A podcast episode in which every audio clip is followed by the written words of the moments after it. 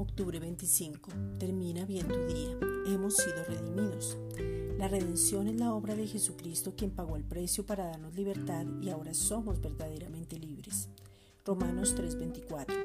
Siendo justificados gratuitamente por su gracia, mediante la redención que es en Cristo Jesús.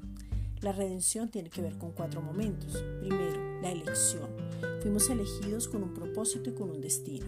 Segundo, la reconciliación. Dios restablece y pone en orden todas las cosas. Tercero, la justificación. Dios nos coloca en la posición correcta y nos justifica por medio de Jesucristo. Cuarto, la santificación. Somos semejantes a Él y ahora estamos apartados para Él ya somos verdaderamente libres y fuimos redimidos. Esta es una reflexión dada por la Iglesia Gracia y Justicia.